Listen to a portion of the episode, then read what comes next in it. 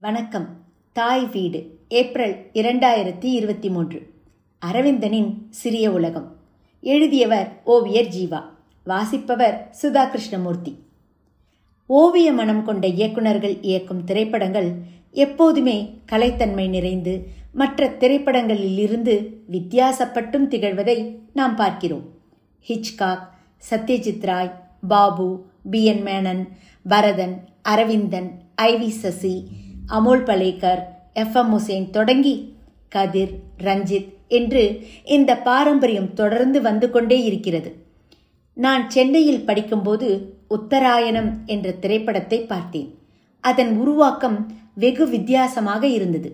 இயக்குனர் அரவிந்தன் என்ற பெயர் மனதில் ஒட்டிக்கொண்டது அரவிந்தனின் தந்தை ஒரு நகைச்சுவை எழுத்தாளர். அரவிந்தனும் ஒரு கேலி சித்திரக்காரராக தன் கலைப்பயணத்தை மாத்ருபூமி பத்திரிகையில் தொடங்கினார்.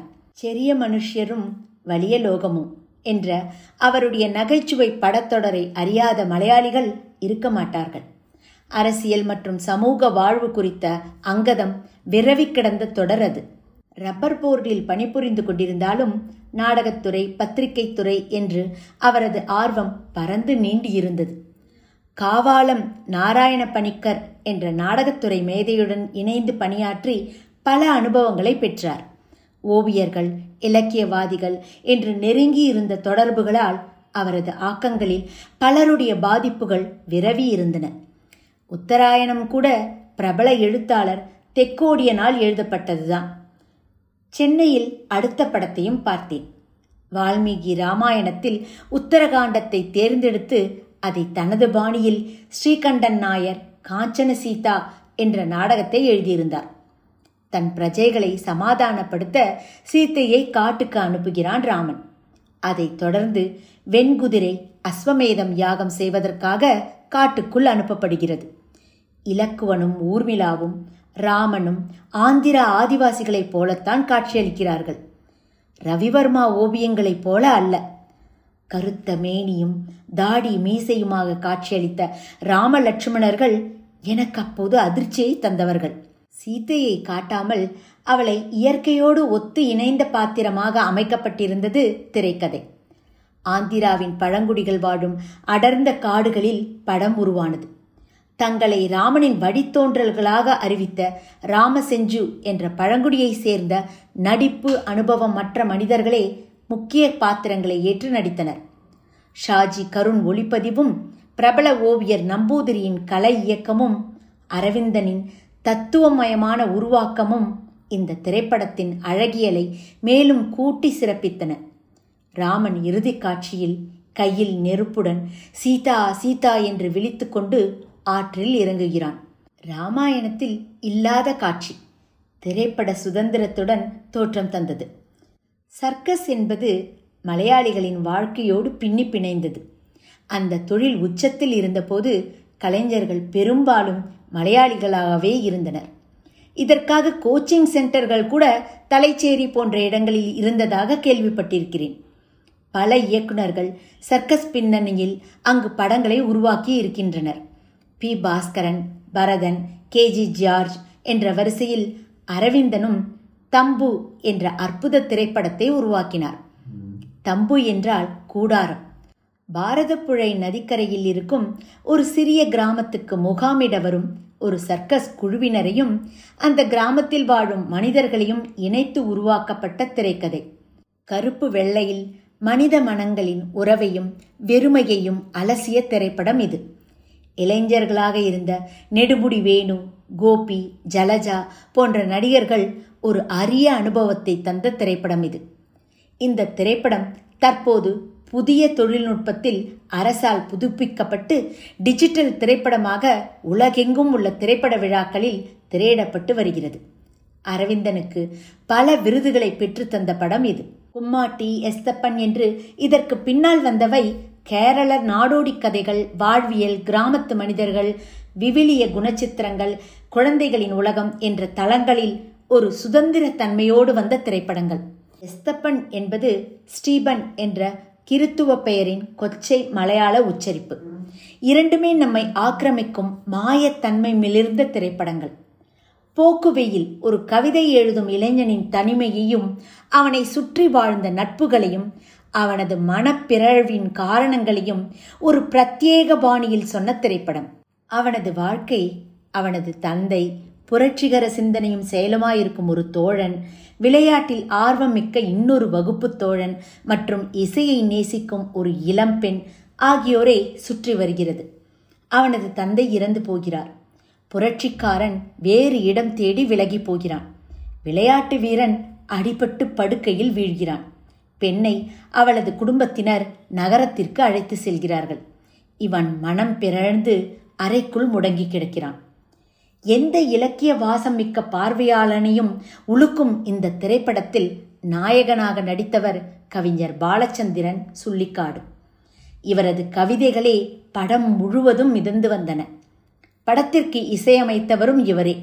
படமாக்கத்திற்கு முன்பே புல்லாங்குழல் மேதை ஹரிபிரசாத் சௌராசியாவும் சரோட் கலைஞர் ராஜீவ் தாராநாத்தும் இசையை வாசித்து பதிவு செய்த பின்பே படத்தின் காட்சிகள் பின்னணி இசைக்கு ஏற்ப அமைக்கப்பட்டன. இது அப்போதே ஒரு புதுமை. மனித மனதின் வரையறுக்க முடியாத தன்மை இந்த படத்தின் கரு. அதற்கேற்ப நேர் வடிவமற்ற காட்சிகளின் மூலம் அவனுடைய வாழ்க்கை நமக்கு சித்தரிக்கப்பட்டது. நாயகனின் சிநேகிதியாக நடித்தவர் பின்னர் தமிழ் படங்களில் பருத்த உருவமுடைய பெண்ணாக வந்த கல்பனா. அரவிந்தனின் திரைப்படங்களில் எனக்கு மிகவும் பிடித்த படம் இது. சிதம்பரம். அரவிந்தனின் அடுத்த திரைப்படம். சி. வி. ஸ்ரீராமன் எழுதிய கதை. இதில் கொஞ்சம் புகழ்பெற்ற நடிகர்களை நடிக்க வைத்தார். மலையாள சினிமாவின் பிரபல நகைச்சுவை நடிகரும் கதை வசனகர்த்தாவும் இயக்குனருமான ஸ்ரீனிவாசன் ஹிந்தி திரையுலகின் புகழ்பெற்ற நடிகை ஸ்மிதா பட்டேல் அற்புத நடிகர் கோபி ஆகியோர் முக்கிய கதாபாத்திரங்களில் நடித்தனர். கதையின் தளம் தேயிலை தோட்டங்களும் மாட்டு பண்ணைகளும் மிகுந்த மூணாறு அங்குள்ள மாட்டுப் பண்ணையின் மேலாளர் சங்கரன். புகைப்படங்களில் ரசனையுள்ள நல்ல மனிதன். அவருடன் பணிபுரியும் ஜேக்கப் கண்டிப்பும் கடுகடுப்பும் மிக்கவன். பண்ணையில் பணிபுரியும் முனியாண்டி ஒரு எளிய தமிழன். தமிழ்நாட்டில் நடைபெறும் தனது திருமணத்திற்கு விடுப்பு கேட்கிறான். தமிழ்நாட்டை புகைப்படம் எடுக்கவும் திருமணத்தில் கலந்து கொண்டு அங்கும் புகைப்படங்கள் எடுக்கவும் சங்கரனும் கிளம்பி செல்கிறான். இங்குள்ள கிராமங்கள் அங்கு நீண்ட வரிசையில் நிற்கும் மண்குதிரைகள் திருமண சடங்குகள் எல்லாமே அவனது புகைப்பட தாகத்திற்கு தீனியாகின்றன. மூணாறு வரும் புதுப்பெண் சிவகாமிக்கு எல்லாமே புதுமையாக இருக்கின்றன. பசுமை கொஞ்சம் புற்காடுகள் மோட்டார் பைக் கோழிகள் எல்லாமே அவளை மருளச் செய்கின்றன. பின்னர் பல நிகழ்வுகள் மூவரையும் இணைக்கின்றன. முனியாண்டியின் மனதில் சந்தேகத்தின் விதைகள் முளைக்கின்றன. அவனது சந்தேகம் ஜேக்கப் மீதுதான். ஒரு நாள் மனம் குழம்பிய முனியாண்டியின் வீட்டருகே பைக்கொலி கேட்க அவன் விரைந்து ஓடிச் செல்ல அந்த இருளில் ஓடி மறைந்தது ஜேக்கப் அல்ல சங்கரன் தான். அடுத்த நாள் மாட்டுக் கொட்டடியில் முனியாண்டி தூக்கில் தொங்குகிறான். சங்கரனின் வாழ்க்கையே இந்த சம்பவத்திற்கு பின் மாறிப்போகிறது. குடியில் மூழ்குகிறான். கடமையை மறந்து சாராயக் கடைகளை தேடி அலைகிறான். குற்ற உணர்ச்சி அவனை படாத பாடுபடுத்துகிறது. டாக்டர் சொல்லும் அறிவுரைப்படி சுற்றுப்பயணம் கிளம்புகிறான். தமிழகத்தில் சிதம்பரம் கோவில் அவனை வரவேற்கிறது.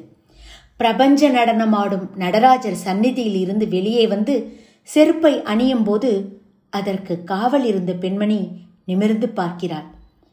தற்கொலைக்கு முன் முனியாண்டியால் முகத்தில் ஏற்பட்ட வெட்டுக்காயத்துடன் வயதான தோற்றத்துடன் இருக்கும் சிவகாமியின் முகம் அவளுக்கு இருக்கிறது. சங்கரனின் வாழ்க்கை வட்டம் இந்த சுற்றில் வந்து நிற்கிறது. சிதம்பரம் ஒரு அற்புத அனுபவம். குற்ற உணர்ச்சியின் பயணத்தின் கதை. முனியாண்டியாக ஸ்ரீனிவாசனும் சங்கரனாக கோபியும் சிவகாமியாக ஸ்மிதாவும் இந்த திரைப்படத்திற்கு அமைந்த கூடுதல் பலங்கள். ஓரிடத்து அரவிந்தன் படங்களில் கொஞ்சம் மாறுதலானது. தம்புவில் ஒரு சர்க்கஸ் குழு ஒரு கிராமத்தில் நுழைந்து அங்கு ஏற்படும் மாற்றங்களும் சலனங்களும் குறித்து ஒரு பார்வை இருக்கும். இந்த திரைப்படத்தில் நவீனத்துவம் ஒரு பகுதியில் நுழையும் போது ஏற்படும் மனித மன மாற்றங்கள் குறித்த ஒரு அங்கத பார்வை இருக்கும். இங்கு நவீனத்துவம் மின்சார அறிமுகம் மூலம் வருகிறது. ஐம்பதுகளில் கேரளத்தில் ஏற்படும் அரசியல் மாற்றங்களின் போது மின்சாரம் இல்லாத கிராமங்களுக்கு மின் தொடர்பு தரப்படுகிறது. அதன் பின்னணியில் இந்த திரைப்படத்தின் திரைக்கதை அமைக்கப்பட்டிருக்கிறது. அரவிந்தன் தன் பயணத்தை தொடங்கியது கேலி சித்திர தொடர்களின் வாயிலாக என்பதால் இதிலும் ஒரு கேலி சித்திர தொடர் பாணியில்தான் கதாபாத்திரங்களும் சம்பவங்களும் அமைக்கப்பட்டுள்ளன.